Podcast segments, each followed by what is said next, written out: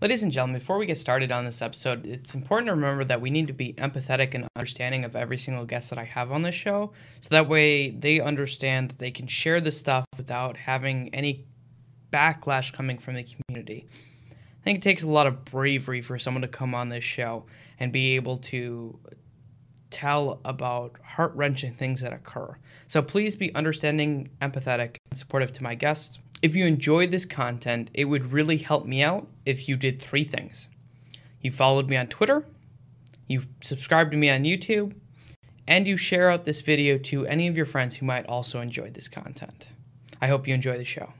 Welcome, ladies and gentlemen, to Deep Dives into the Minds of Esports. My name is Blake Panashevitz, and with me today, I have someone who is a panda enthusiast, but he can really only be described as the Moneyball numbers genius of Overwatch. He is one of the creators for Winston's Lab and now the analyst of the Toronto Defiant. Please let me welcome Dennis Matz, maybe better known as Barroi. Welcome.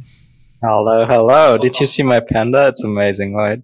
It, it is, and that's actually we're gonna get into that first because first of all, I have a story that I can talk about with animals and you that the world really needs to hear about because I think it's one of the funniest okay. things ever. But we're we're gonna start it off easy. You have an affinity for two creatures in this world, and they are not human beings at all. no, um, obviously not. No, um, so it's pandas and penguins. Yeah. Why? Obviously. Well, they are cute. they, I don't know. They are both. They are both uh, of a similar color scheme. Mm-hmm. I like pandas. Like, did you see? I mean, just look at panda videos.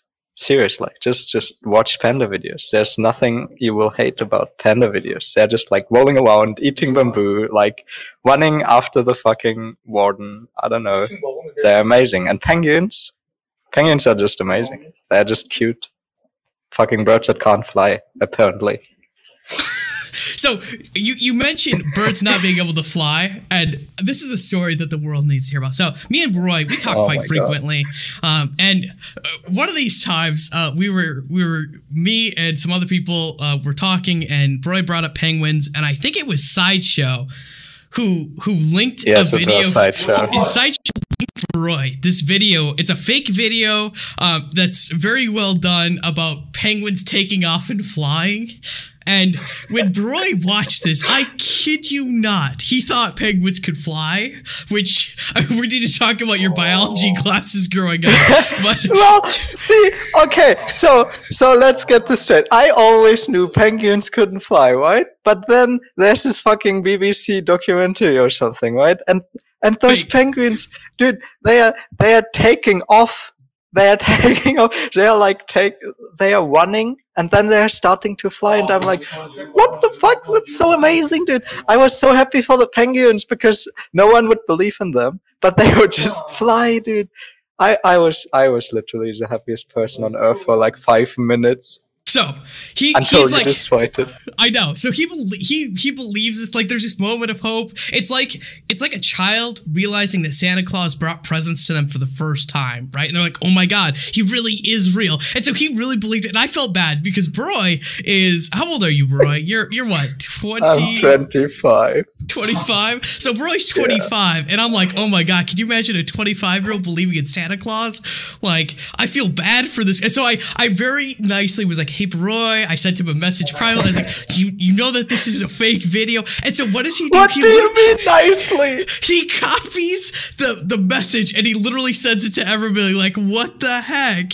Blake is saying that this isn't real, and I'm like, wow, you just you just throw me out. To, but I ruined Christmas for him. In that Dude, moment, when, someone felt so much pain. when you sent that message to me, I was still not sure if that if if you're like if you're serious because I was so happy. I was like totally like I was totally convinced that those penguins could fly. They were flying to the jungle because it's too warm. I, I mean I don't get that, right?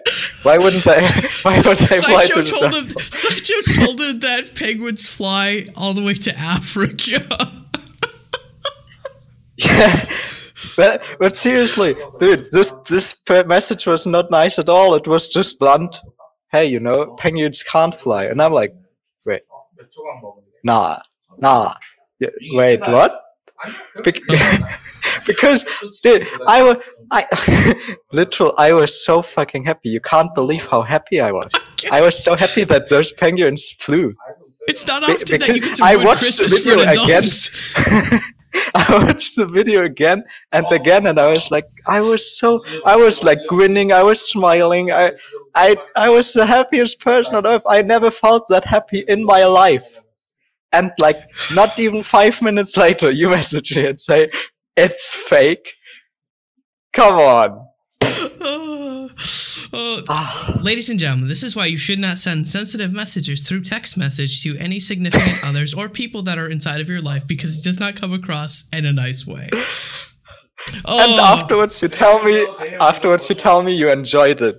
I mean, I did kind of enjoy it a little bit.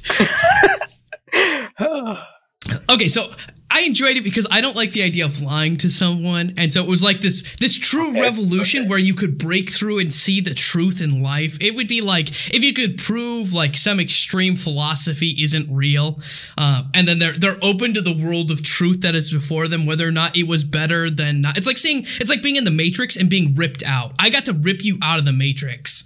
Okay, you're like Neo, and I'm Morpheus. I had no choice though. I I had no forced that- choice. I forced that pill down your throat. what the fuck? it was great. And now you get to see the world for its cruel heartedness that it is. Oh.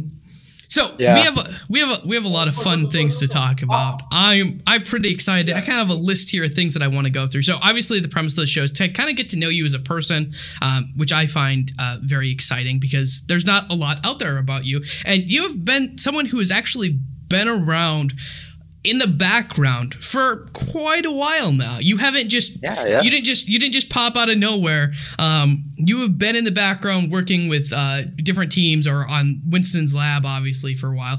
So we're gonna jump way, way, way before that. Um, so you grew up in Germany, right? That's correct. Okay, where did you grow up in Germany? Uh, I grew up in the poorest region of Germany. Actually, it's like the yeah. I don't know. It's just known for for um. I think it's like the most populated region in Europe. Actually, it's called. Uh, I don't think there's an English word for it, but it's called the Ruhrgebiet, where Uh, you push to talk, Barroi. maybe. Here we go. Can you hear me? Okay. Yes, I can. Okay, sorry. I think my headset died. Um, so I grew up in this like um, Ruhrgebiet, which is the most populated area in Germany. It translates to like Ruhr area, Mhm. where Ruhr is just a river, and around that river there's like tons of people. So so we have like it's literally yeah, it's like literally the most populated area. It's like Los Angeles, Okay. but way small is the size of Los Angeles in population, but like contracted to I don't know a couple of square miles. Um, and yeah, that's where I grew up. So, so, so what's the what's the environment? You mentioned that it was a, a poor area, um, and I know that in the United States, some of the poor areas you see a, an increase of crime rates and stuff like that. Um, what type of Yeah. area was that there? Was there lots of crime? Was there uh, lots of drug problems? Was it one of those areas, or was it just? Um, Well, yeah, the, the whole area is basically known for um for mining coal.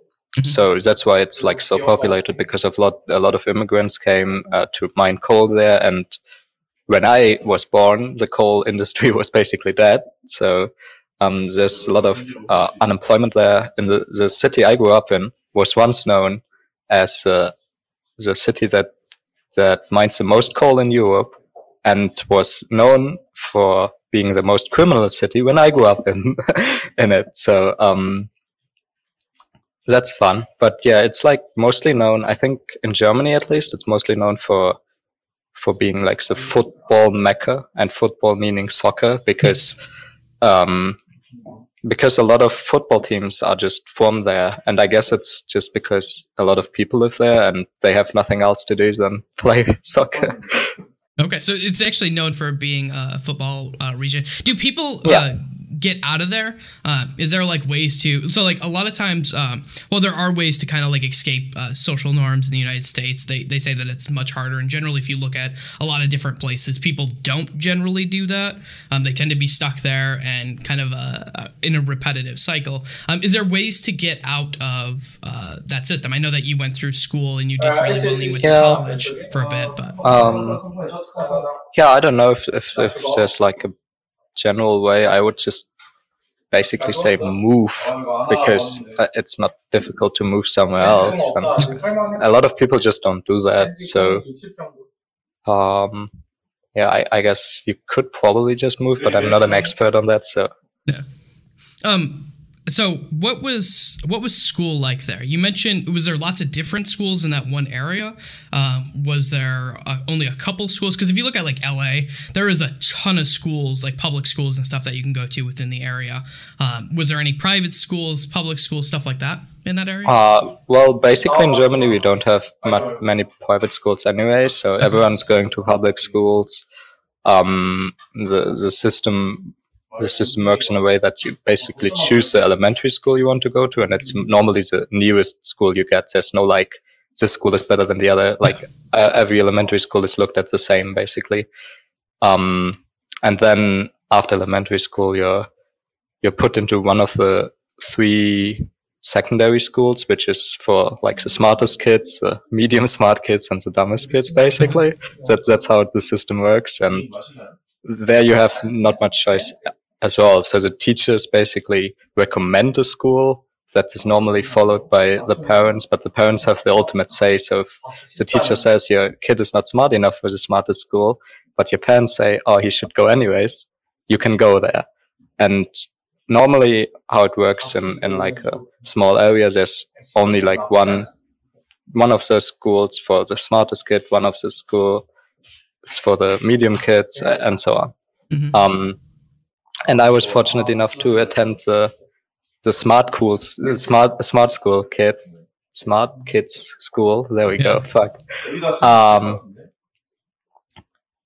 but yeah, in general, I think once I so I changed schools when I went to the equivalent of what is high school in um, in America, Mhm. and I changed to a school that was outside of that general area of the of the Ruhrgebiet, of the Ruhr area.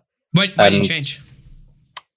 Um, it's funny. It, it's like a lot of coincidences, really. But um, a lot. My life is just a lot of coincidences, really. But uh, just to tell the whole story, maybe Yeah. uh, there was like um, there's like a thing in school where I think it was on on like Girls' Day. Uh, so all the girls go at go to a workplace where men usually work, and in Germany we do it now that all the all the boys go to a normally go to a workplace where girls go. Um, it might not have been girls' day actually, but I went to I went to some IT place actually, which is not a girls' place. So okay, screw that. But I went to some IT place for a day. It was only a day, and there there I met like two people who attended the school in who attended the school I later went to, and they told me about this new school where you could have um, where you could have computer science as a major subject. And I was kind of into computer science back then. It was like ninth grade. And I thought, damn, normally you can't have computer science as like a major subject in high school. Because in, in Germany, you, you basically have two like major subjects and then you have a lot of minor subjects and you can choose which major subjects you want. Those are weighted higher and, and are like, um, harder generally. Uh, so if you if you for example choose math as your major subject, you will have you will have more complex math classes than the kids who don't do that Mhm. in high school. And normally, again, you can't have computer science as like a major subject in high school. And they told me about the school way out there uh, that has that has this opportunity. And I thought, damn, I kind of want to do that. So I like one or two years later, I decided to actually go to that school, wake up at five in the morning every day to take a train for an hour to to get there. Um, and what I actually wanted to say is, all the all the people in this new area with this new school, they always told me that if you have if you have a high school degree in the area I grew up in, everyone would laugh at you because it's just this look down upon region, right? Mhm. Um, this kind of opened my mind the first time. So so you, you go to look to move to this new new school and you're you're you're gonna have to wake up really early every day. And that means you're also getting home late every day most likely because it's an hour both ways. Um, what did your parents say when you you're like hey mom dad i want to go to the school in the middle of nowhere. It's gonna take me an hour train. I'm gonna be on an hour train back. Yeah, I, I don't, I don't know. I think they just went along with it. Really, they, they were like, ah, okay, sure, why why not, right? Um, I don't know. I've always oh your mic died again killing me killing me boy. I'm so sorry about that. killing me it's okay I'm so sorry. Yeah, don't I expect to- me to edit this that's all i'm letting you know Nah, you should not. I would not. Um, I I probably have to buy a new headset at some point. No, Um, so yeah, they just kind of went along with that. Oh, your headset again. uh, you might you might just need to go steal someone else's headset. I could do that. You could. I could do that. Uh, I don't Isn't, know how to. isn't Toronto spot and sponsored by a headset maker? Are they sponsored by someone who makes headsets yet? I can't disclose any information. okay. Um, uh, yeah, if it if it cuts out again, I might just I might just steal Bishop's headset. It's lying there. But just do it. Um, we can take a break if you want to go steal it. yeah, okay, I'll do that. You go steal That's it. better. Okay, see you in a second. Sorry, Blake. It's okay. It's why I have nice things, Roy. Like flying penguins. Wow. So, so, uh, moving on. Uh, what we were talking about is kind of like the school system and your parents, uh, your parents, and whether or not they allowed you to uh, kind of move back and forth. And you were talking about um, kind of like their opinion of you going back and forth. Yeah, exactly. So, um, they kind of went along with that because I've always been like kind of a independent kid, and at that point, I only lived with my mother. My parents were divorced um, at that time, um, and yeah, she was she was basically kind of like, uh, okay, if you want to do that, then do that. Bec- I guess because maybe maybe she like trusted me because I always have been kind of more mature than others my age. Um, so she just thought, okay, why not? So, so do you have any brothers or sisters then? yes, I have a I have a younger brother who's like two and a half years younger than me. Okay, two and a half years younger. So you mentioned that your your parents got divorced. So my parents divorced right when I was right around six. Um, when did your parents divorce? Um, I must have been like nine or ten back then. Mm-hmm. That's So, actually fairly old. It actually- must have been very con- like confusing and uh, Yeah. rough. the the thing is we it, it was like double rough because one year before that we moved to literally a village like we moved to a village with like 100 people living there because it was closer to the workplace of my dad hmm then like okay it wasn't even a year later that they divorced and we moved back into into dreamland um so we moved back into into the city i grew up in Mhm. and it was kind of weird because I was at the end of elementary school back then and i basically left my classmates for not even a year then came back and it was like super confusing because because I came back into the same class, the same classmates, and I was like, "Oh, I'm hello, I'm back. How are you?" Uh, and I, I guess I guess I didn't really know what was going on, but then again, I tried to be because my brother was very small. I tried to be this like older brother figure where I where I tried to seem like this didn't touch me really. Mhm. Um, and I don't really know if it actually did. Uh, I don't know. It's just like a at this point, it's like a weird. It must have been a weird situation. Yeah. So when when what did your what did your dad do for a job? Because you mentioned he moved for a job. I would actually have to Google what that word is in English. um, but it's. Let me actually Google it because I have no idea how to explain that. I could see the light. I'm so sorry about the light. the light's okay. It's okay. Uh, Okay, so it's called welder. oh, welding. Okay. So yeah, he was welding, and he was in kind of um, he got into like a good position in his in his um, company. Mhm. So he was like a instructor, I guess. Um, he instructed other people, and he was welding himself and stuff. And I'm doing a podcast on. uh, so Cameo. hello. They can only see like half of his face because I cut him Uh, off. 'Cause that's okay. off. Yeah. It's okay to not see all of his face. Um, so yeah, he was he was like a welder. He he got into a good position, and we thought it would be better to move into like a. Or they thought. I had no opinion back then. uh, but they thought it would be better to move closer to the to the company actually because he was like um, driving back and forth for like an hour and a half all, every day, Hmm. um, one trip. So yeah, Okay. So so you go to move. What did your mom do? Was she a stay at home mom? Did she also work? Um, back then, so she always like, I think, I think when we grew up, she was more like stay at home, but she always did something on the side where, uh, where I guess she worked like, for example, in the cafeteria of my school or something, something like that, small. Um, after Always they to keep divorced. her eye on you. Yeah, yeah, kind of, maybe.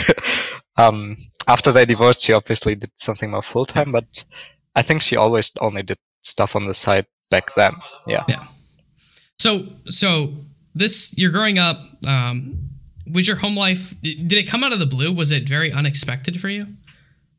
Yes. Um, it was very unexpected because uh, it was a weird situation where my my mom just decided to like literally move out the day she told my dad basically and so we a bunch of cars showed up and we literally moved back to where we came from uh, in a day. And i think she kind of tried to explain it to me. I, d- I don't have the best memories of that but she kind of tried to explain it to me in like a calm way. And i kind of just took it and and tried to be uh, mature about it i guess. Um so yeah. No, yeah, I mean th- that's about all you could do. Like I know that when uh, my parents divorced, it was very, it was very confusing and emotional, especially because we did uh, split custody. So I would travel back and forth like all the time. I don't know if you had Ah, okay. some sort of custody. yeah on arrangement like that. weekends on weekends we would always go to our dad for a Mhm. while Yeah, and so that's how it was for me growing up for most of the time uh, until like high school, um, when I actually switched houses that I was living in, and I didn't go visit my mom uh, like at all. Uh, but it was it was always very like weird, and you get used to it after a while. But I, I remember when it like first started happening, it was like, oh hey, this weekend I'm leaving. Oh, I can't do these sports events because it's an hour and a half drive to visit uh, my dad for a while, and so um, it's one of the reasons why I got into video games so much, is because I I was like, okay, well I can't do anything extracurricular anyway, so I might as well just play video games. So I guess that's how it works. Yeah, for me it was like I don't know. Um, it was kind of I was kind of okay with all of that because even though we we never had like the most money or anything, it was like whenever we were at my dad, we were going to go we were going fishing or something, something that's like doesn't require a lot of money but also can be fun. Yeah. Um, and I kind of got into that new family because my my father got to got a new girlfriend, which is now his new wife. Um, Mhm. and she had uh, two kids herself, So I kind of got a new stepbrother and a new stepsister.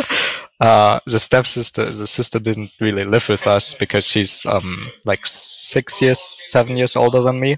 Mhm. So she was she was a grown up already, but um, on on weekends at least I got to live with two brothers now, which was a new situation. But um, it was it was always kind of fun. I have like a lot of fun memories Mhm. until a certain point. Uh, so yeah, Okay, so you mentioned that you had a lot of fun memories until a certain point.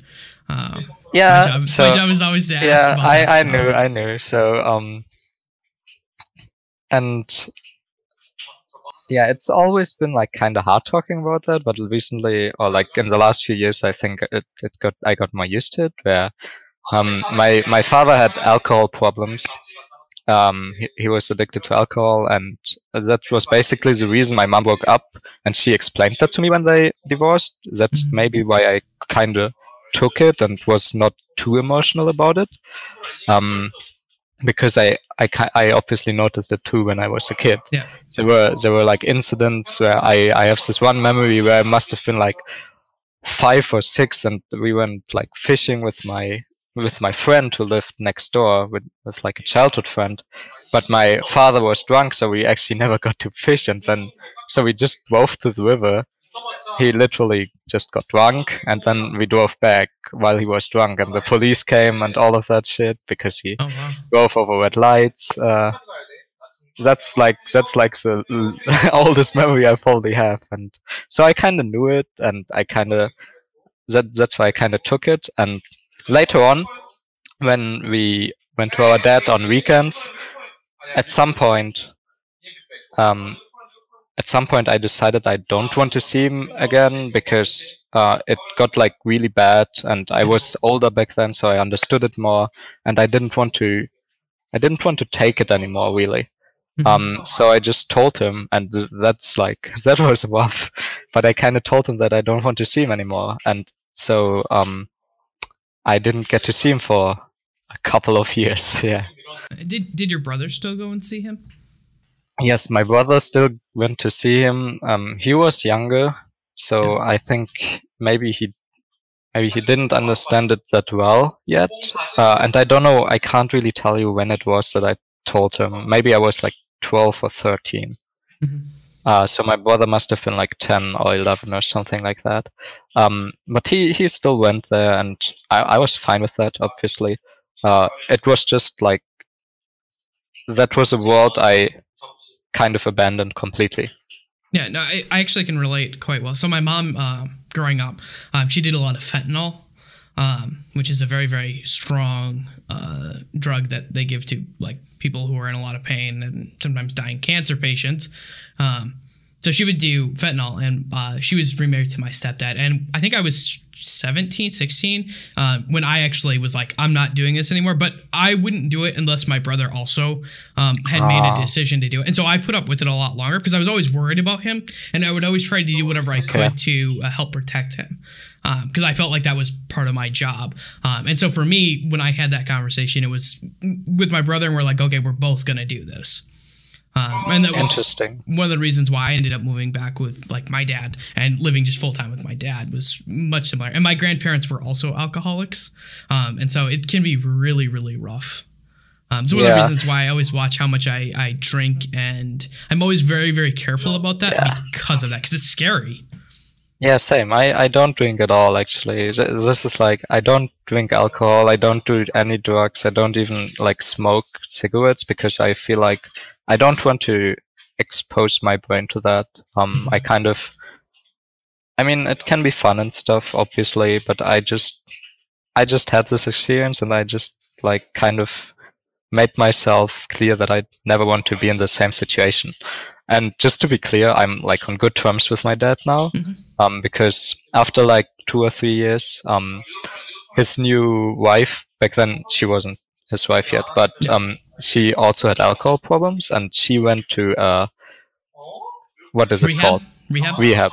Yeah, Mhm. she went to a rehab, and she told him that if he doesn't go to a rehab, their relationship is over. Mhm. And at that point, they were together for like at least five years already. Uh, so my dad went to a rehab as well, and he didn't really believe in it. He thought like it's total crap and stuff, but he completely rehabbed. He he isn't drinking any alcohol anymore for like I don't even know more than five years now. So he hasn't touched alcohol anymore. He's completely back. And at some point he approached me again. It was like tw- like slowly approached me again. He was very careful about that, um, and tried to get a relationship going with me again because I literally haven't ta- I hadn't talked to him for years. Um, and he did that in yeah a, a very careful manner and we kind of started to see each other again like every other weekend watch like football together um, and at, this point i'm in a really good relationship with my father i have to say. It's Mhm.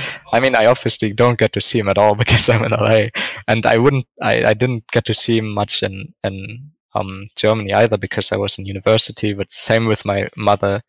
Uh, still though like i just felt like there was a really uh, really mature relationship between us um, and i really appreciate that. And right now i have to say it's kind of weird to say but I, I kind of i kind of am thankful for all of this happening because i kind of feel like this this just made me the person i am and i don't really want to be someone else because i feel like this whole this whole experience the whole alcohol and then divorce and and living only with my mother um having not too much money it just kind of I don't know. It just kind of feels necessary to to get like this this kind of wake up call. I don't know. You can't really call it wake up call, but it's like a You- nice you- path you to a- maturity. Yeah, you you have a you have a lot of uh, learning experiences that people don't normally get. Yeah. Because I can I can really like I know that growing up I was very much more mature than like the people that were in my school um, because of the circumstances that I was in. And it like I remember being like 16 and like worrying about bills, and I'm like I shouldn't shouldn't have to worry about bills at 16 probably most of the time. But I mean there's there is benefits for for going through those experiences. And I was going to ask Yeah. you um, if you had built your relationship, which I'm happy to hear that you did with your dad. Um, what was that like when you first started to rebuild that? Because I know that for me, it is terrifying. Like there are moments still where I reach out, and it's still always it's very very terrifying. And I take and you don't you don't trust what's happening. You're like, is this fake? Is this real? What was that like for you? So I'm a very introverted person, maybe, um, or like I was a very introverted person. Maybe that is because of the divorce. Um, I was like kind of uh, a shy kid. I don't really think I am anymore. Kind of I kind of changed in the last few years. Mhm. Um, but um, so maybe it is because of cir- of those circumstances. But because I was very introverted, when he approached me again, I was like very skeptical and um, yeah, I, I guess you could just say very, very skeptical of everything because something like that happened earlier as well, and and so like a couple of years or like a year before he tried to contact me again, but he didn't go through rehab back then, so I I kind of tried to start seeing him again, but but stuff was still bad, so I broke it up again. Mhm. Um, so I was even more careful because this happened, and uh, I'm sorry about all the Koreans, by the way. No, you're good. I, I, I guess you can hear them. Um, but yeah, I was very skeptical, and and at some point, because I heard that he went through rehab, I, I didn't really believe it that that he would not drink any alcohol anymore.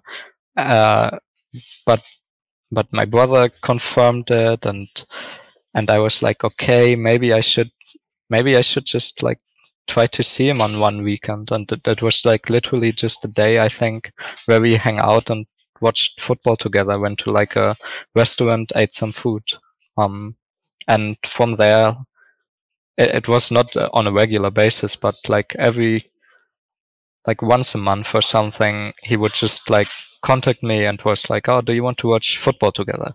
And I was like, "Yeah, okay, sure." And that way, it slowly, it slowly became uh, the relationship that we have now. Did he ever apologize? he Yes.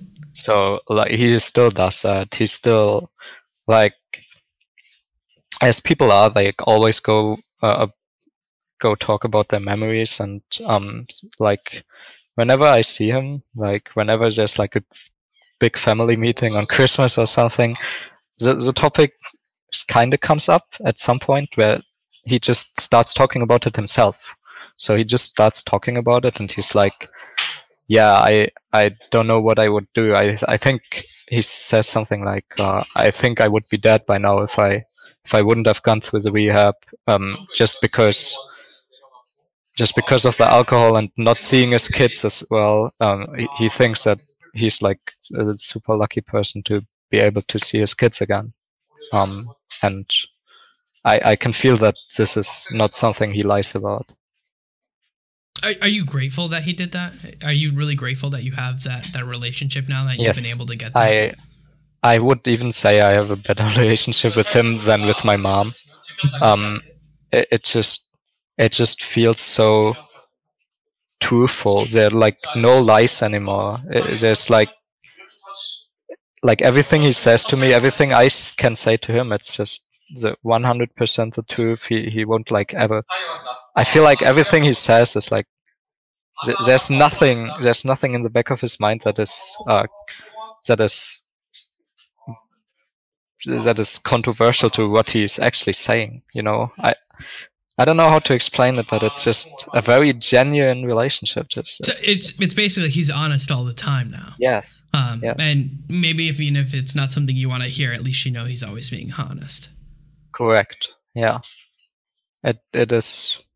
Yeah, I'm I'm really grateful for that. If he thinks that I'm doing something um badly or like I'm I'm doing something that I shouldn't do, uh, he would tell me and and the same way I can tell him if I if I think that there's something that I shouldn't do, and he always tries to kind of use his life experience to teach me.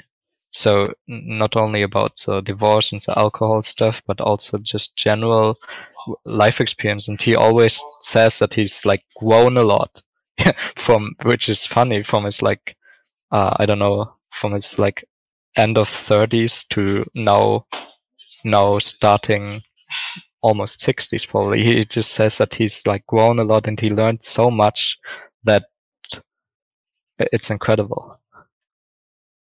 So, what was your relationship with your brother like then? Because I, for me, me and my brother got very, very close because of the divorce, um, and especially some of the situations uh, Mhm. going back with my my mom and my stepdad, and my stepdad being abusive. Um, we got very, very close because I felt always this need to like protect him, and so I was always trying to be there for him, um, and we were really cr- close growing up from that. Um, what was your relationship with your brother like? So we. I don't think we were close. Um, yeah, I don't. I don't think we were like particularly close, but uh, and we all there's like a huge gap between us just because we are very different people. Uh, where I always was like a very introverted child, uh, he he was like more of the outgoing one. He was like basically the extreme opposite of me. I was like more focused on uh, on school and stuff, while he was uh, doing stuff with his friends. Um, and so so while we never like were really close, we we got along. Um, so there was a situation later on where um my mother had a new boyfriend and Mhm. he always praised me because I was like good in school and all of that stuff and he was always looking down on my brother who was who was not taking school seriously and who was doing shit with his friends all the time and I kind of felt the need to protect him back then and which I tried to do. Uh, but this person who was my mother's boyfriend was not very open to discussion let's say. Uh, a very a very stoic person. Um, but I always tried to I don't I always felt the the need to kind of protect him in a in a way. Um, even though we never really were close, we were like arguing sometimes, but most of the time we were just not talking to each other.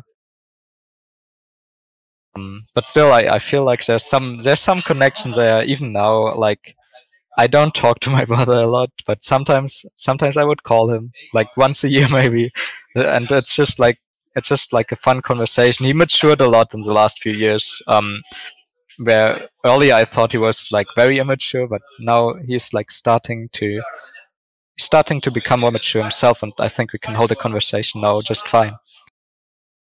So, looking at that, you you obviously changed schools when the divorce happened. What was school like for you? Were, were you someone who was? You mentioned you were very introverted. So, did, Yeah. did you have a lot of friends? Did you make friends? What was the school? Did the school have uh, people who were not very nice due to the the area? Um, were you someone who got picked on? Were you someone who fit in with groups? Where where did you fall in school? Uh, early on, when I when the divorce happened and I just got into fifth grade, uh, I did not have I did not have many friends.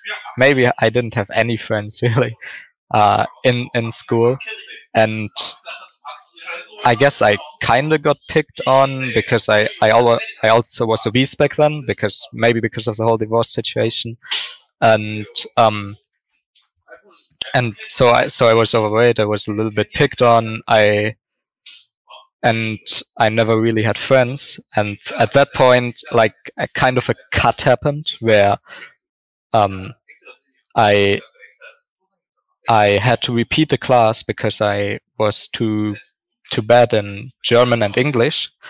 Funnily enough, um, Both the languages you speak. Yes. uh, well, English I really couldn't speak back then though. um, but so so I kind of there was kind of this cut where I had to repeat classes, and I I told myself that I want to change. Uh, I actually I remember that quite well because I told myself I want to change. I lost a lot of weight back then, and this is amazing to me because I must have been like 12 or 13 years old and I, I, I kind of made this decision to like lose weight and suddenly become a diff- different person. So i got into the new class but there was a summer break obviously where i could lose all the weight and could like prepare myself for the new for the new class for the new people and i got into this new class and i kind of immediately found friends. I i kind of um there were people that i got along with well because they were also good at math the only thing i was good at. And uh and all this all this change really had a positive effect on me even though i don't remember if i really changed in those like two or three months where we had summer break if, if all of this happened back then um as, as well with the late was, uh, weight loss and everything but still uh, this whole decision it just it just got positive reinforcement and from there uh, i kind of became a different person Mhm. So when you first make this decision, like your life is going, it seems like it's going downhill. You're getting picked on, and all of a sudden, end of school year hits, and you're like, "I'm gonna change change my life." Um, what do you start doing to change your life? Uh, yeah that's a good question that is right? like that's like well, that's the that's like almost like the million dollar. What did you do to start changing your life? What did you did you start to look at things in a different way? Did you start doing goal setting? What did you do to actually do those change? I do think change? it just it just started with losing weight. Really, for me, this was a big thing where I just where I just lost weight. How, how did you lose weight? Did you just, I eat just different? didn't eat you start much. running? Okay. I, I didn't eat as much. That's all there is. I, I was a kid back then, so all I could think of was just not eat as much, Okay. uh, and it, it worked. That is a that is a massive amount of self control as a kid, if you think about it. yeah, I remember. I remember there were situations where my mother would be like, "Oh, you should you should eat some more," and I was like, "No, no, I, I want to lose weight," and she was like kind of scared because because she thought I would go like so extreme way where I don't eat at all. Um, Yeah. but yeah, it it kind of worked, and I don't really know what else changed. I I guess because I. I,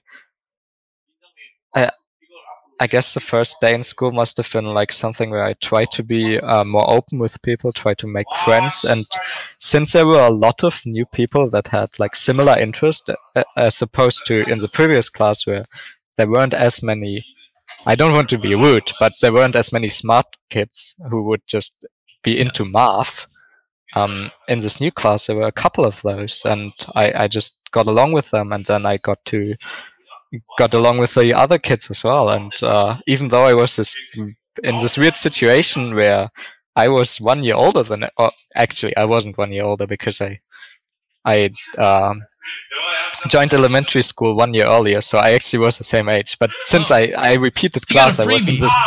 Yeah, since I repeated class, uh, I was still in this weird situation where I was Mhm. this new guy, right? Because in Germany, y- and you're in the same class from fifth to tenth, or actually thirteenth grade. Mhm. So so you're for, together forever, and uh, starting from fifth grade. And I was I was this new guy who must have been like this outcast, this bad guy, because I repeated class, right? So I must be this stupid motherfucker. Yeah, sorry, uh, I must be You the stupid swear. I don't care. um and yeah I, I don't know even even though i was in this situation maybe that's why people were interested in me Mhm. and maybe that's why they started to come to me and that helped me a lot to open up myself because again i was i was not not a very extroverted kid so if people come to me Mhm. yeah so No, I was going to ask you. Did, did you have a lot of anxiety talking to people, like especially people Uh, you didn't know? Yes, yes. Uh, I, back then, I didn't really feel that. It must have been just like uh, something unconscious. But later on, I really, I really um, noticed that I have a lot of problems if there are strangers, if there are strangers in, in a group that I can't. I, I, I feel very. I felt. It's not that anymore. I felt very weirded out, and I tried not to talk to people. I always thought that there was like maybe some hostility going on. I tried to keep my distance all the time. And again, that's only something that I noticed later on in my life. Um, but it must have been like that back then. So I don't know how I really made friends, but it's probably just that similar interest uh, evolved into Yeah. um, friendship. hmm So you're going through school and y- you weren't doing so hot in some of it. I did you start to do a lot better in school from that point on? I was my my grades increased by okay maybe I have to go through the German fucking grade system here but uh, so in Germany you have grades from one to six one is the best and six is the worst you fail class if you have a five Okay. I don't know why there's a six but you fail okay. class We if you have, a we have A B C D E. So yeah um so yeah it's similar I guess but um my average grade score was 3.0 so C basically a Yeah. flat C and uh, when I when I repeated class classes. So I was always good at math. I always had like a one in math every Mhm. every single year every single time. But I because I had fives in um, German and English I had to repeat class. After I got into the new class with new friends and stuff my average grade score increased by like I think in the first year I got from 3.0 to 2.3 so like I got a better I got a better grade in probably in, in like 70% of the subjects we had in school which is probably quite telling so Yeah. I did a lot better in school and after that it only it only continued to increase I continued to be the um to have the best grade score in my graduation year in high school actually so Oh, really? um my my graduation grade score was a 1.3 which is considered super intelligent in Germany because no one no one does that. If you have a Mhm. 1.3, you're like you can do everything in university because university depends on how good you were in high school. Mhm. And uh, the hardest thing to get into is psychology actually. Uh, and you need a 1.3 at least uh, uh, or like yeah at least a 1.3 to get into it and i had that so it meant like it meant like a lot i could i don't know everything changed everything everything just changed yeah so so you you're going through school. Uh, were video games a huge part of your life going through high school? yes uh, well high school um it was uh, at at the high school point because i changed schools right Mhm. and i changed schools even though i had a lot of friends then i had friends in my in my class that i got into after i repeated uh, after i repeated a year. Uh, i still decided to change schools and the the only way to really keep in touch with a lot of people were through video games. So i played video games to continue having those friends. I didn't get too many new friends in high school actually. Mhm. um, but i had those friends. I played online and i played league of legends and whatever we got our fingers on really. Um, so it was kind of a big thing for me yes So you're going through uh, high school, and you get done with high school, and you're looking at doing university. What? First of all, what did you want to do in university? And So the funny thing is, when I went to high school, because I was already, I was already smart when I changed into high school. I like how you're like, oh, I'm in quotation smart. Well, yeah, because it changed from being this dumb kid that had to repeat a year, right? So I, I was already smart. I transitioned into becoming into being intelligent when Mhm. I was in high school. So in um, after the first year, my math teacher told me that I should start university while being in high school, and and that's what I did. I I started attending, or not attending. There was like a um, what is it called? Long range university where they send you stuff and you have to read it and then you go to exams. Oh, okay. You don't actually attend like lectures. You just Okay. read stuff, go to exams and um, pass them or fail them. Um, I never failed exams. Yeah, I'm not surprised. Bro. I think you're really smart. but but uh, so so I did this university thing on the side, and I um I was always into math and computer science, so I I studied math and computer science actually both. I tried to I tried to do like a hybrid thing where I did some classes of both while I was in high school, and when I ended high school, I was so torn between computer science, mathematics, psychology, and physics, and I was like, "Come on, how do I decide?" Uh, and I basically, in the end, I I thought I should I should only take one at the start because going to university full time would be different. In the end, I should have done two actually because I was super bored in university. But um, I think that Barnum was a benefit, but we'll talk about that. yeah, um, two actually. Uh, so I just chose computer science because it was always computer science for me. I went to a different school because of computer science, so I and I kind of thought, okay, even though I really like physics, I, I really like astrophysics. I really am interested into this in, in this psychology thing, and I also like math. But I thought, okay, math is probably uh, that would probably be too hard. I don't want to bother really. so uh, I thought, okay, that's kind of out of the question. Astrophysics was a big hobby for me. I was spend I spent hours upon hours on the internet reading on reading stuff about astrophysics, and I was like, it's kind of a hobby, but do I really want to make this my job? Maybe not.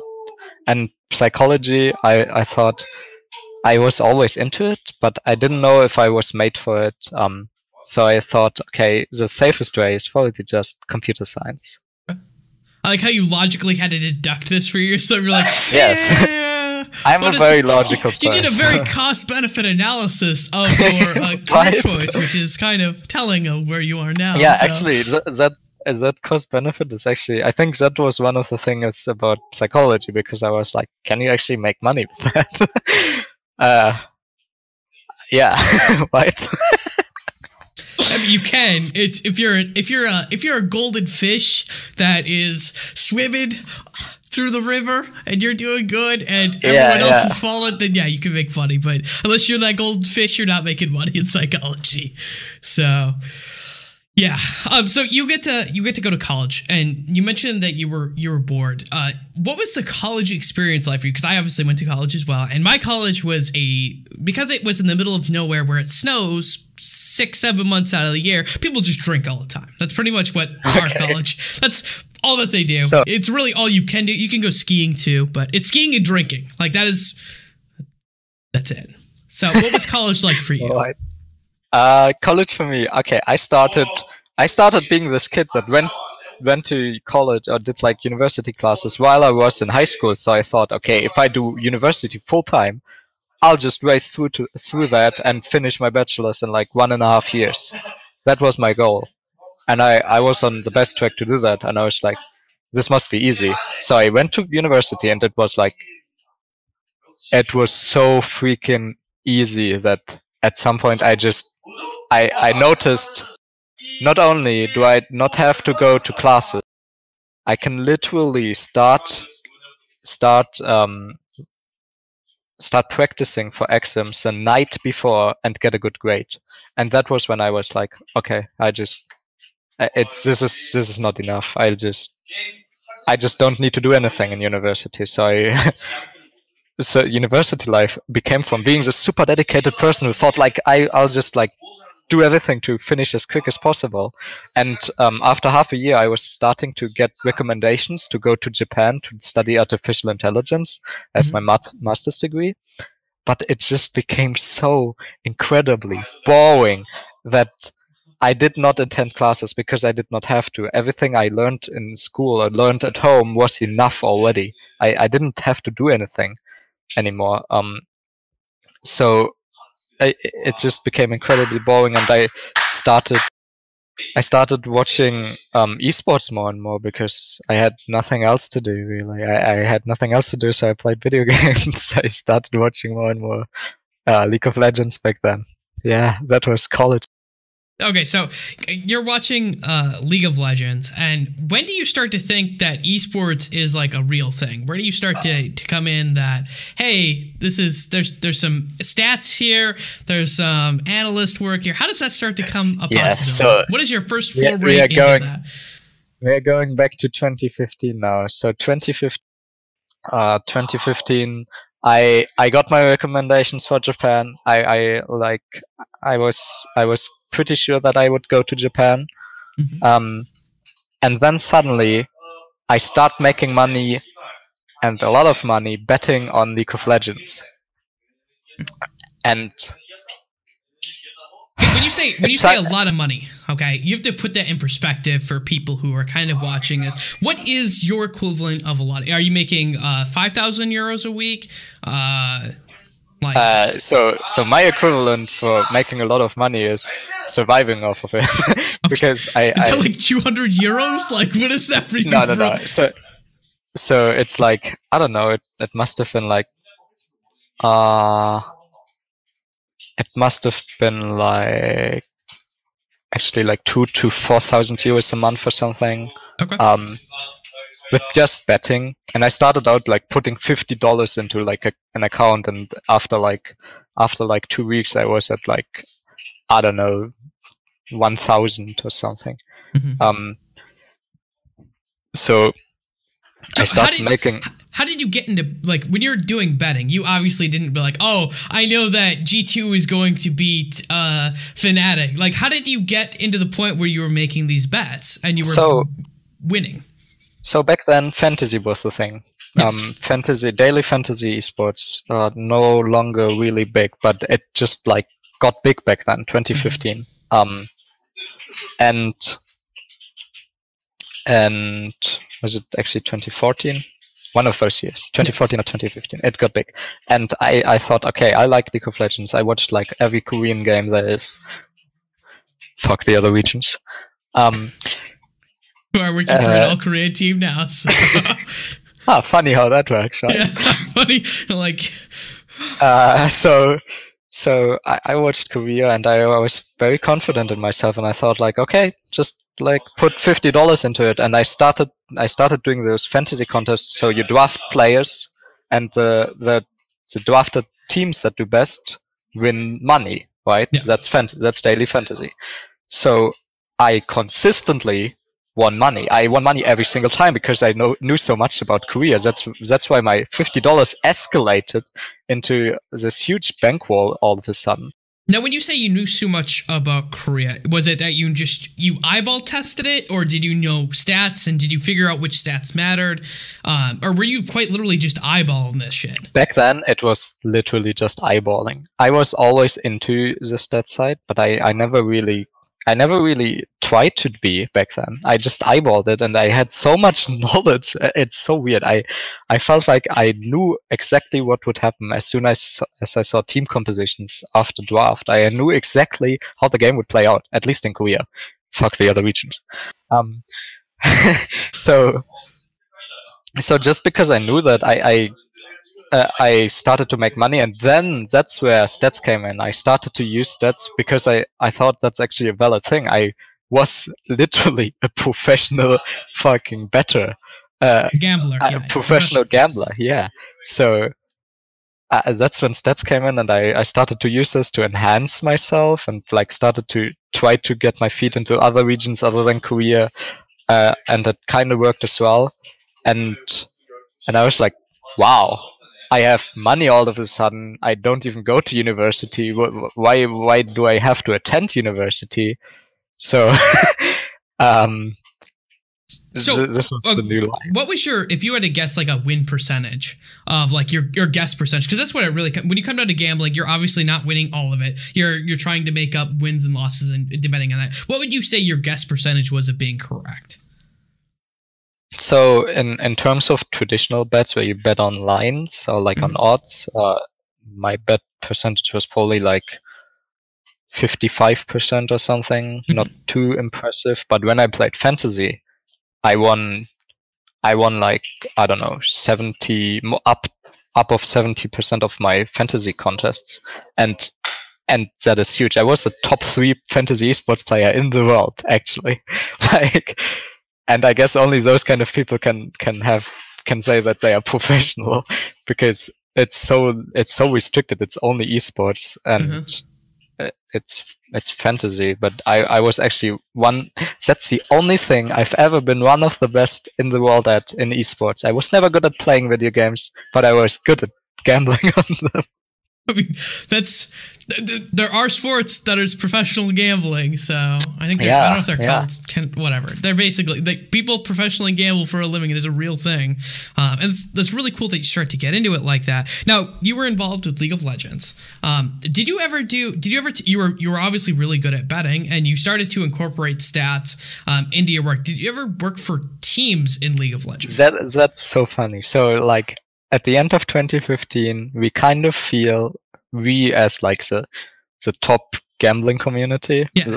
because you get to know the other guys. Some of them were poker professionals, some come from NFL betting, and you get to know all those new people, and uh, you know who to bet against and who not to bet against, and, and like fantasy.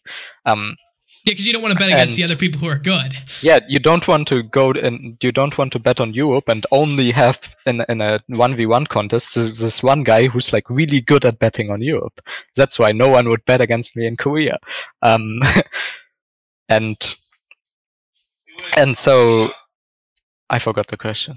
Oh, did you start to work with teams? Did you start to use ah, that okay, okay. to work with teams? So so we we kind of we kind of um, felt that the whole fantasy thing is kind of in a dodgy place at the end of 2015. It's probably dying because there's new there's new regulations in New York and there's new regulations all over America and Europe already all, always has been a gray area. Um, so we kind of feel that, and uh, I kind of think, okay, what else can I do? So so I started actually writing articles about League of Legends and a, a little bit about fantasy uh, because I kind of thought, okay, I, I, enjoy that. I have nothing else to do anyways because I don't go to classes. Um, and and then there was this job opening on Fnatic, and I was like, yeah, why not give it a shot? And I actually made it to the last round for like an analyst, and I actually made it to the last round of people who were considered, and I was a complete nobody. I mm-hmm. like I was a complete rando. I had no Twitter. I, I was only a fantasy guy. Um, but I kind of made it into the last round of um, of considered people, and I guess I failed there. I never actually was employed by Fnatic, uh, so I actually never worked for a team. But I can at least say I was close to it. okay. Okay. So, did you ever try out for any other teams? Because I know other positions have opened up since then. So this was this was just a random thing because I, I, I never really considered working for a team because I, I it was so weird to me that I was making money in the first place. Uh, and uh, looking back, I should have I should have done more work. I should have tried harder to get into a team because apparently I had this good mind for the game, right? I, apparently I knew what was going on there, so I should have tried more. I never tried anything else. I only did the Fnatic tryout because because it it just showed up, and I was like, yeah, why not? I mean, I have I can do that, and I we we had to review some matches and something. It was like Fnatic versus Q something some Chinese team. Um, but yeah, other than that, I never I never really tried. I never thought I should try. Mm-hmm. So that was in uh, you said 2015. Yes. Yes. Okay, so 2015, you don't make it into Fnatic. What do you start to do? Because you're you're you're not really going to school, right? You're did you, did you were Yeah. you were you still uh, enrolled in school or had you dropped out? I was still enrolled. I was I was still like uh, fake attending it. Okay, Um, I like how you say fake, even though you were still taking your exams and passing everything, right? well, I took some exams. For some, I I literally didn't show up because I thought I don't want to wake up this morning. This was this was basically it. Huh. Uh, so I I. I still kind of attended it, but I was making money, so why would I? Right? that was like that was my dumb image thinking back then. Just to just to make that clear, I didn't have to make any money to be in university because uh, in in Germany you don't have you have to pay like 400 bucks a year to be in university, and you actually get like something that's called child money, Mhm. um, where if you are below 25 and not have uh, an apprenticeship or a university degree, you get like a few hundred euros a year, so uh, a few hundred euros a month, sorry, to survive. And um, so I never had to make money. I suddenly got money, and I, I thought, okay, I don't really care about university anyway, so I didn't attend it. And um, I forgot the question again. I'm just rambling. No, it's I, I like hearing about this stuff. My I asked if you were still enrolled in school and uh, if you or if you had dropped out. Okay, so I was still enrolled. I took some exams, but I, I didn't really feel the need to take all of them. On on my shelf there were all those recommendations for Japan, and I was like, do I actually want to get a master's degree? I I I still didn't have my bachelor's degree back then, but I was like, do I actually want to be an academic? And I thought like, this seems just too much of a bother. Nah, probably not. So I kind of already decided that I don't want to do my masters. Um, but my my parents still kind of pushed me to do to get my bachelor's, Yeah. obviously. But I was kind of more and more involved in in uh, esports. Did you eventually drop out of school? Uh, yes, last Okay, so, year. Okay, so last, okay, last year you dropped. So you're 2015. You're kind of going to school. What are you doing in the meantime? Are you still just betting? Uh, so 2015 was all about all about betting. It was just all about betting. Start of 2016 as well.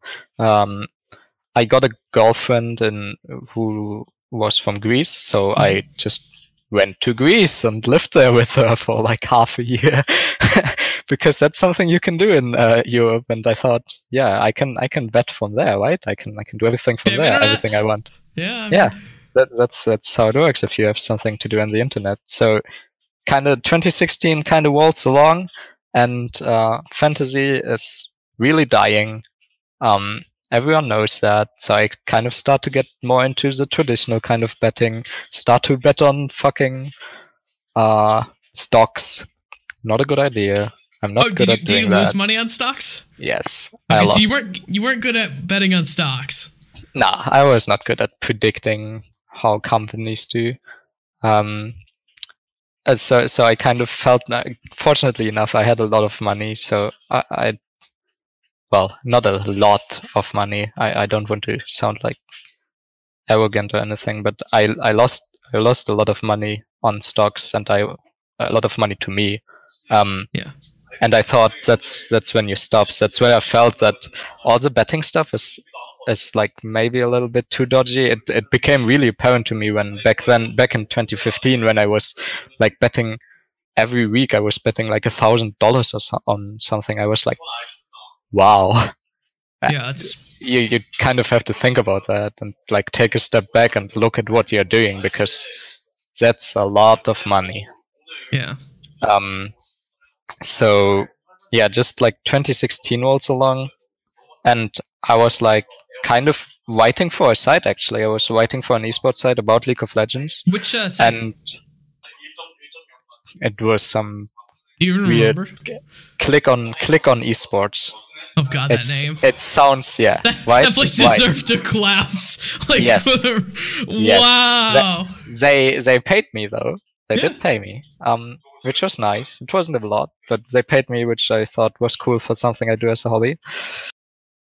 And um, and th- then like at some point, people were starting to talk about Overwatch, right? This is Mhm. where we this is where we slowly come to this place. So people were starting to talk about Overwatch. I was like, I don't want to spend 40 bucks on a damn game. Why, why would you do that? League of Legends is free to play. Come on. This game looks like super, super comic style. I didn't like that at all.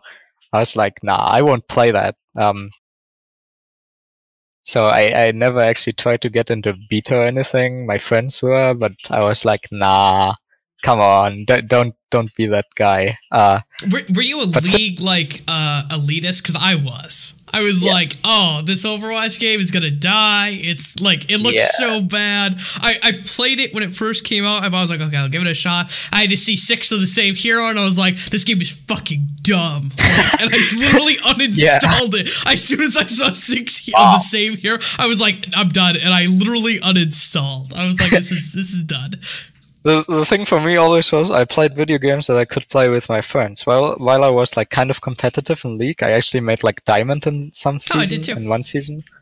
Um, that's that that was pretty cool. Um, but I actually oh something that I did in university actually and and around that time was um I organized um I organized League of Legends tournaments for my university. Mm-hmm.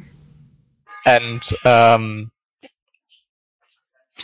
and so I got more and more into into just like other other esports stuff, like more regional yeah. esports stuff as well. I started casting League of Legends, and um, and Overwatch kind of developed this esports scene, and and I always kind of play games that I play with friends, and since my friends played it, I eventually bought Overwatch. right, I eventually bought Overwatch, and then I, I spent a lot of time in season one just grinding, and I thought it was a fun game, and as it always was with me, I stopped playing the game and just started watching esports because that's more interesting to me. Yeah. To be honest, um, I actually make, I actually made masters in League of Le- in, in Overwatch. It's as best as it gets in season two. Now I'm a plat, I'm a plat boy again. Oh. Uh, but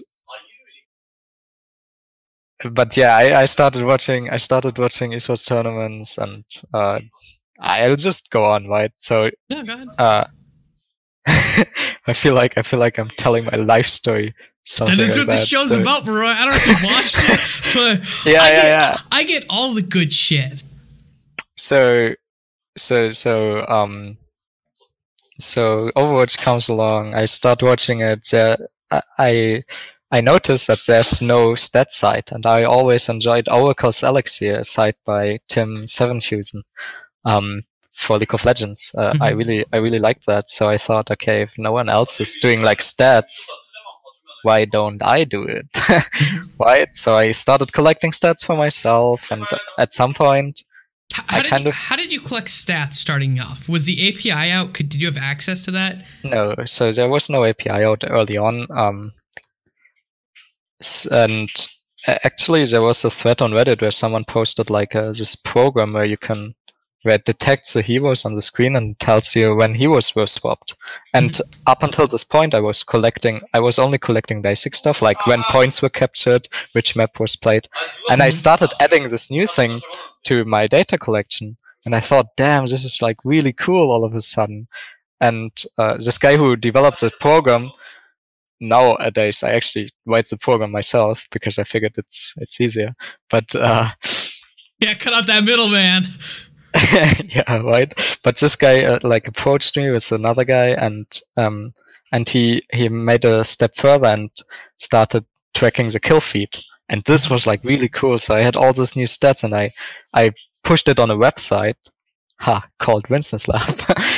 and this is where this whole crazy stuff happened. Okay, started. so how does how does Winston's Lab get started? Like you you're obviously getting this stat data in, um, yeah. and it's it's for mostly fun right now. I'm assuming, right? You're mostly doing yeah, it for your own self enjoyment. Um, and, exactly. And you're like, oh, I think I'm gonna I'm gonna create a website, right? Like, how does how does that? Yeah. That that's a big so, jump. So so I had this I had this program uh, that I found on Reddit. I did I wasn't in contact with anyone back then, and I was like, I had so much data and there was so much cool stuff that I found in the in that data that I thought, okay, I should I should probably make this public and just because I was writing for League of Legends earlier, I thought I could write about that, j- just like as a hobby again. Mm-hmm. Um, I, I could just write about that and do some cool stuff. So I I started doing that. I started tagging like MonteCristo on Twitter, so I got retweeted. uh, like like the pleb I was. Um, Cringe boy Barroi. Yes, right. Like the like the big pleb I was. So so it kind of blew up, and then this guy contacted me, had the new kill feed stuff. But already I had all this cool data, and I I really liked looking into all of the all of the stats. It was like so fun to me. Uh, that that yeah, it it's just like I don't know when the decision was made to like share it, but Mhm. after I started sharing it, it was like so much satisfaction because people were praising it and were like as amazed as I was. So Mhm. it was it was really rewarding. Yeah. So Winston, how does Winston's lab start to come together? Like, Uh, so so yeah, I, I just just for the name actually, the name was because I liked Oracle's Elixir, right? And I Mhm. thought I don't want to be called over stats because everything was oversight, over.gg, over over I don't know. There were so many podcasts starting or uh, starting with over or ending with watch, and I was like, come on, there has to be something better. Uh, and because I thought I would make content, I want to I want to have a better name. So I looked at Oracle's Elixir. Oracle's Elixir is the item in the game that um, where you where you can suddenly see invisible things in League of Legends. before Uh, it was an item. It was yeah, an item. before it got removed. Yeah. Ri- rip in pieces. Um, but but I thought, okay, this is really cool because like stats also give you insight. They, th- you start seeing like invisible things. So I thought, okay, this is so smart actually. When I thought about the name, and I thought there has to be something like that in Overwatch. And I, I thought, okay, just this Winston guy, and he's a scientist, and that's when I thought, okay, you can say like stats are kind of science, so you can say it's like Winston's lab, right? uh, that's when I came up with the name and started a Twitter account and uh, and just bought the bought the URL Mhm. and started tagging people on Twitter so I get recognized. I can only see part of him, so. um, yeah, I don't know. So Was how there- do you how do you how do you get everyone else involved? So you you're obviously starting there. You start doing coding. You're starting to do in stats. How do other people start to come into Winston's lab to build it out? Uh, so first of all, it was just this other guy who who provided me with the software. Okay. Um, because I didn't code it myself, I only coded the website and all the Does, stat stuff. does he um, get a background. name or is he unnameable? Um, If he's unnameable, I'm okay with that too. You don't remember. he is you not remember- unnameable. So you there don't were remember two his guys. name, do you? I'm so sorry. I'm so sorry about that. Okay, there was there was Struck and Struck, um, who actually Struck was the guy who who knew or like who got in contact with the guy who coded it. So he was like in contact with him because he thought he could make a website. Then he noticed that I already made a website, and they those two approached me. And this other guy was a Russian. I'm so fucking sorry. It's okay. This is gonna be the the clip that I'm gonna post up there. The Oh preview clip is gonna be like, oh god. I I do obviously. Oh, his his name was Riv. There we go. His name was Riv. Um, I don't know his real name. His name his name was Riv. Um, and he was with Patrick, who who's struck, who actually has uh who, whose birthday is on the same date as mine. Actually, we found that out later. Such a such a funny coincidence. Um, but but they kind of came into the the whole uh, Winston's lab thing. And and at some point um, people were reaching out to us and were like can we have this for scrims? And and other people were like "Eh, can we can we invest in that? And and it just like came out of nowhere really that people approached us wrote emails to our contact email that was like on the website for for funsies uh, DM'd us on Twitter and and it like kind of got bigger. So we got like an investment all of a sudden from from this baseball professional called Trevor May. Um it just it, it just coincidentally from my perspective it coincidentally just happened really that Yeah. people got involved more and more people reached out to me i i got i got to know coaches and analysts casters, uh, and it was really interesting. So, so was this a company yet? Um, at some point, we founded a company. Yeah. I, I think I uh it must have been like I don't know if it was no, it wasn't 2016. I think it was like in mid 2017 when we founded the company called Esports Lab Mhm. LLC, um, which Winston's Lab is a part of, and the whole vision was to to have this in other games too. That's why it's Esports Lab, not Yep. Winston's Lab. Um, and and yeah, th- then then we got like people involved that did financials for us. So um, since people were asking for scrim shit, we thought that's a valid way to um, make money, and we started providing um, providing stat services for scrims and for for teams. So, so how does that how does that develop with the scene? How does it work? I, like, uh, were you working with? I know you can't tell which teams, most likely, uh, based on the NDA agreements that I know people give. Um, can you give me a percentage of teams that you were working with? Seeing as we're talking about stats, anyways. Like there was there was twelve teams. Can you give me a percentage? Well, early on, before before long before the Overwatch League happened, we were we were talking to a bunch of um, bunch of North American teams. Mhm. We kind of Winston's Lab was kind of known in uh, in Korea, but only really as like this fun stat site. Okay. Um, so Korean teams weren't involved back then. So we had I don't know how many, but we had a couple of North American teams we worked with, and then Overwatch League started to happen, and out of the 12 teams that out of the 12 teams that were playing in season one, I th- not to say too much, but I think almost half of the league at some point uh, I worked with Okay. in some capacity, Mhm. Which is oh, yeah funny. That's that. Well, I mean, that's like a lot of people are like, "Oh, there's this Barroi guy, and he's this is like one of the biggest pickups that people have been talking about." And I think that there's some context that a lot of people who are not involved Yes. in the scene do not realize that you are not Yeah, someone yeah. who came people out of the people think people think Winston's Lab didn't make money. You don't realize that our money is not from ads from you going on the website. Our money comes from somewhere else. Okay, it's like yeah, it's like teams actually paying us for for stat services and providing reports. That's what I did back then. I I, I coded I coded stuff for stats. I wrote statistical reports to help teams scout. Mhm. I helped a couple of teams scout for Overwatch League season one. I can't say how much. I, I don't know how much my my opinion was taken into account, but I definitely wrote reports for a couple of teams, and some of them did really well. Mm. Yeah. So, so even though a lot of people think that Winston's Lab was only this public thing, it it was more about the private side. yeah. So you're mostly doing private work with it, which makes a lot of sense, and also why no one would know about it. To be honest, so they shouldn't really know about it. So feels bad for you guys. Get involved. What can I say?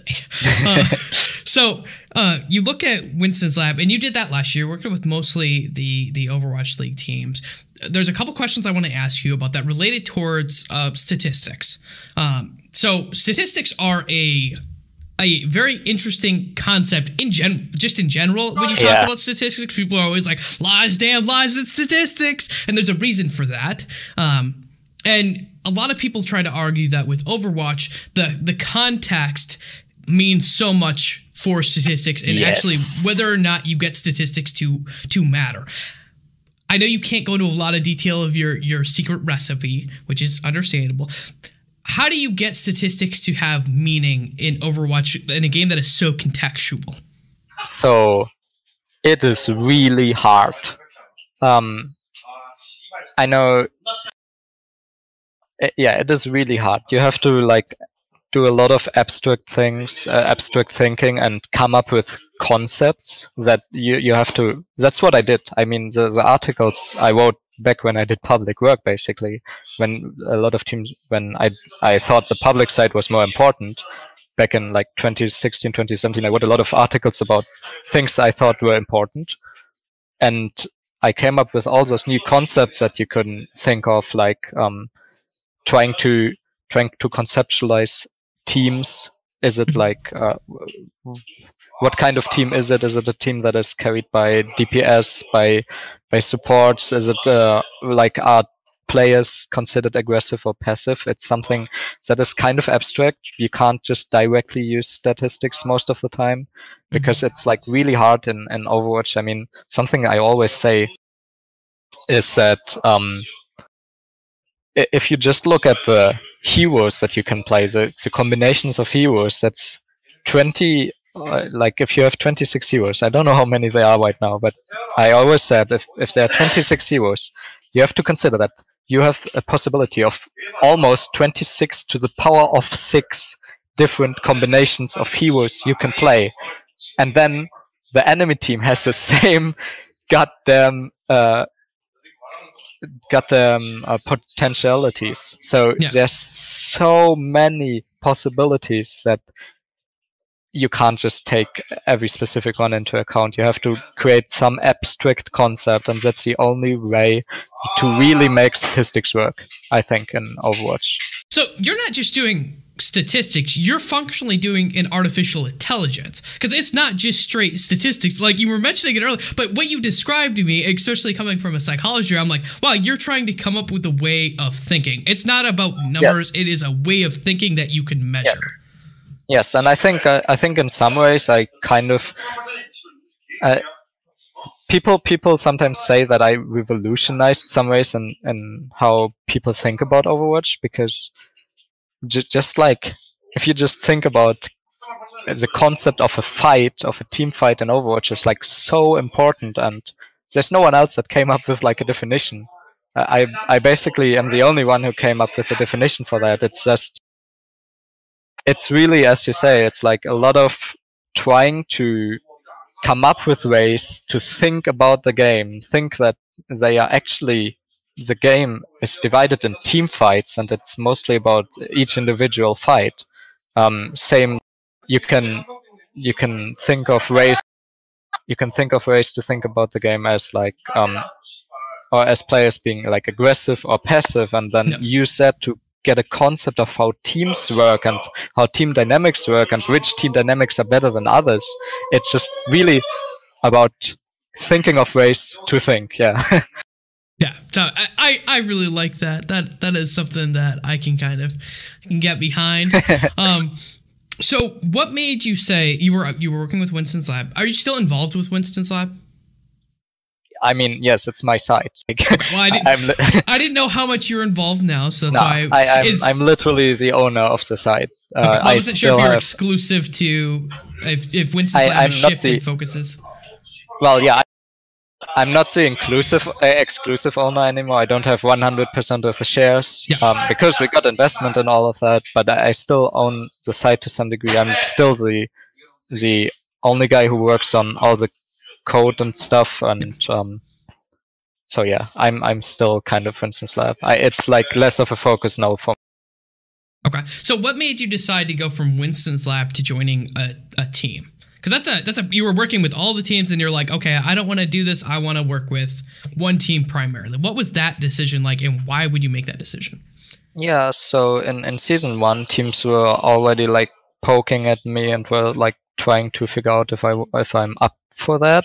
But I thought back then that I would rather work with um, work on an individual freelance basis where I work with teams that come to me and I can work with a lot of different teams to do what I'm best at. But um, I don't know. I kind of wanted like a change, really. I kind of wanted to explore how much I could do if I work with a team individually. I also, I also, since I don't think stats are like the end all be all because it's really hard to use them. Um, I kind of want to wanted to become more of a more of a coach, more of a traditional analyst. So, so I thought that um, joining a team might be a way to do that really. And um, right now, uh, I'm in the position that I told everyone on the team that um, my main goal is to become more of a coach this season. And have the statistics on the side. I think that's something you can do part time. I don't think that only doing statistics is something you can do full time. And I just want to just broaden the the skill set that I have. Hmm So you're looking at getting more into coaching. How does that work being on an all Korean roster? Because I don't think you speak Korean. Yeah. So when first when I when I thought I was still unsure back in back when season two was like or when season one ended if I wanted to do that, but uh, so I never actually publicly or privately said and to anyone that I I'm looking for that. So I wrote like I actually wrote like a an application to one team that never got back to me, but Yeah, screw um, that team. yeah, screw that team. Um, but after that I, I was still unsure but after that i like there were different people that reached out to me and were like actually asking if i'm interested in that and this is kind of funny because i never said i was i never said it to anyone that i that i would, would be interested in that so people started reaching out to me and um and actually i think i got offers from four teams at the end uh but you know i'm i'm a queen fanboy W- was that the what made you decide? Hey, I want to choose Toronto Defiant over the other Yeah. three. I actually I had a couple of Korean offers to be frankly enough. Uh, I had one offer of a non-full Korean team, but the other three were full Korean teams, funnily enough. But Seems like reason Koreans why no I- I, don't know what to tell you. yeah, I mean the thing is, after a while, after Winston's Lab got big, got really big in Korea, um, and Korean teams started to re- reach out to to us for like scrims and stuff. We had a lot of Korean contenders teams that uh, that purchased Winston's Lab Pro. That's how our product was called. Um, so I was kind of known in um, in Korea, I assume, uh, or not. I I was never known. Winston's Lab. Yeah. Winston's Lab. No one knows me. Um, but but What made you choose the Um, team? so so yeah.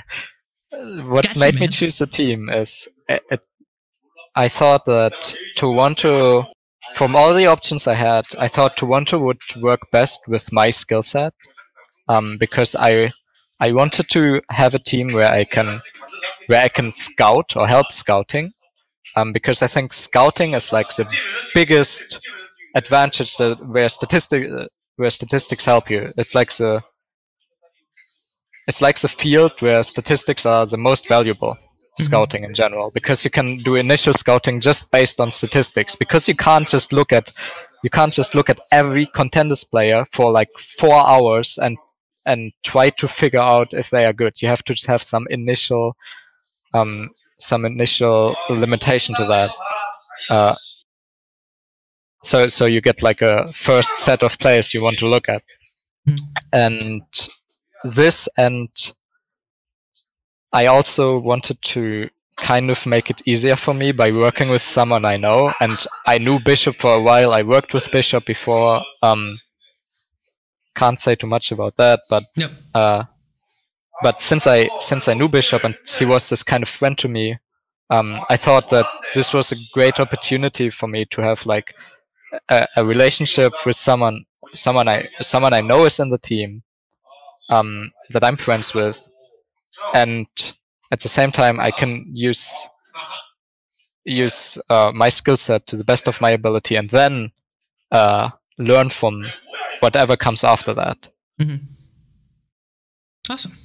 So you you get into coaching, right? You're trying to get into that. How does that work Yeah. being with an all Korean roster? Oh, that's funny. So everyone speaks Korean but me. Yes, that Everyone is that is why I asked the question. You're the only We one have- who does not. We have a we have a chef who speaks Korean. We have a we have a house manager who speaks Korean. Our GM can a little speak a little bit of Korean, like literally everyone. So um, mostly how it works. The, the good thing is Bishop speaks English. So whenever we do coach meetings, um, whenever we do coach meetings, it's either Bishop or our house manager who is also bilingual, um, who helps me with translations. Mhm. And sometimes sometimes i'm asked to do presentations on new compositions for example or like on strategies because i'm more of a strategy guy i'm always Yeah. i always was into strategy and i, I like that's why analyst is actually a great name because I like analyzing the game. It's not just about statistics. I, I like trying to figure out what is going on. That is basically what analysis is. And I, I always like doing that in, in sports as well. In League of Legends, I was really good at that. And so i w- I'm more of a strategy guy. So sometimes I'm asked to do like presentations and uh, and and it's some it's something so that the players get to know me because most of the players don't speak English, right? Yeah. Uh, and so so whenever I do a presentation, I, I talk about it with Bishop before, so he can like immediately translate what I say, uh, and I'm basically just standing there speaking English for for like no one or like the two or three people that kind of kind of understand what I'm saying, and then Bishop just translates it in, into Korean. But it's just something um, for players to respect me because mm-hmm. that that is kind of important in like a Korean no, team. Mm-hmm. So, are you looking to learn more? Uh, do you want to learn to speak Korean? Do you want to eventually get to where you are? Is that your ideal? Is to only work with Korean teams, or do you want to look at maybe in the future? Okay, first of all, I will say anybody who wants to poach Barroi, I can tell you the secret.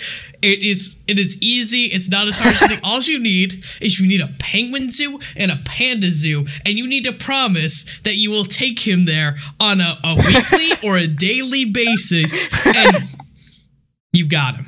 Yeah. It's not about I, money. It's about pandas and penguins. I gotta say, you're not too far off there. I, I know people, that's bro. pretty. That's pretty accurate. I, I, it is.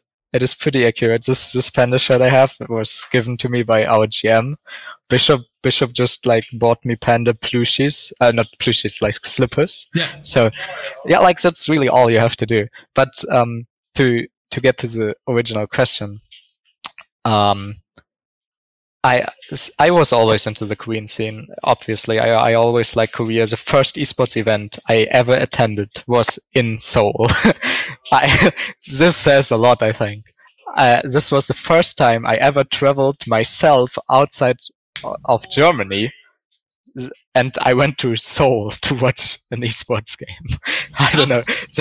that sounds so weird, but yeah, that's that that's just that's just how much I am into uh, into Korea, and I I would like I, I never thought that I would be able to because people in League of Legends there are no Korean teams with Westerners on it. I'm I'm the first. I think I'm like more or less the first person. You beat you beat LS. Last Shadow would have been the only person he's working with. Uh, uh barbecue yeah. Olivers now, but you you beat him. True. You were hired before him, I think. So yeah, I, so I I might have been like the, or one of the first, at the very least, to to be hired for uh, a Korean team who doesn't speak Korean, and this is like so amazing to me because again, I'm always I was always in the Korean scene, and I really now I really want to learn Korean. The thing is, back in university, um, I actually I actually started to learn Japanese, and back then I was like, oh, I could learn Korean or Japanese, but, but Korean is like the thing that's esports, and Japanese is like anime and Japan and shit. Uh, and I was like, uh, I probably won't ever be in esports anyway, so I'll just start learning Japanese. So I can actually speak basic to intermediate Japanese. I can hold like conversations and all of that in Japanese. And I wish I would have done that for Korean actually, because right now I'm, I, yeah, I just wish I could, I could speak the Korean or as much Korean as I can speak Japanese. Um, I'm, I'm really trying to learn it. So the advantages that Japanese and Korean are like kind of close. So um, there are a lot of words that are similar. The grammar is totally similar, and I'm trying to get better at it. But uh, there's really not much time, to be honest, to learn Korean, unfortunately, because it, it's yeah, we spend a lot of time just coaching. So, I only have a couple questions for you left. We've been here a long time, which is good. I like I like yeah. conversations. So, uh, we've come to pretty much a conclusion of who you are. up To, like, if, if I feel like if people watch this, they're gonna get a good idea of who you are uh, as a person. So, one of my last questions that I always like to ask people is if you having experienced this this being my show and the excitement yeah. and fun it is if you could pick anyone to be on this show whether or not they are uh, a coach or a analyst or someone who's behind the scenes a caster doesn't matter um, the only requirement is that I only speak English because I am an American pleb. yeah, uh, yeah. So they need to be able to speak English. Uh, So I'm sorry if you pick someone that speaks Korean who does not Sure, speak. English because I'm out of luck. Um, but if you could pick anyone, who would you pick? So I feel like this show is like really unique because um because it's it's a lot about not not just esports but like really the background like the, the most basic background like as far as as it goes and I would I would probably want to have someone who I'm like really interested in as a person like what kind of person is that? like is is he what I, kind of a person was he like how developed he how did he or she develop um, over the years? How did esports come to be? And yeah, let me think about that. That's a that's a good question. People say that is the hardest question they've been asked, which I Yes. find like we, we talked about some really really deep stuff, and that is the hardest question. I'm just like, dude. so uh,